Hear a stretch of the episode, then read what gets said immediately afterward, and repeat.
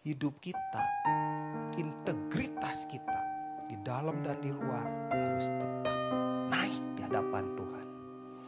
Hatimu harus suci, tanganmu harus bersih. Maka lihat doa-doamu mengubah banyak orang.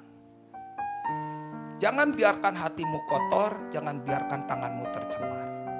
Dan bawa korbanmu di hadapan Tuhan, korban yang bersih, korban yang murni.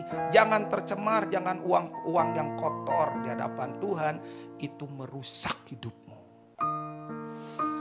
Orang yang ngerti Tuhan bawa korban yang benar. Orang yang gak ngerti Tuhan bawa korban daging busuk. Bahaya. Tidak akan berubah hidupmu. Yang panggil datang ke Imam Eli. Lalu kita lihat 1 Samuel 3 ayat 19 dan 20. Dan Samuel makin besar dan Tuhan menyertai dia.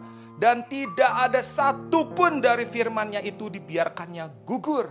Maka taulah seluruh Israel dari Dan sampai Berseba bahwa kepada Samuel telah dipercayakan jabatan Nabi Tuhan.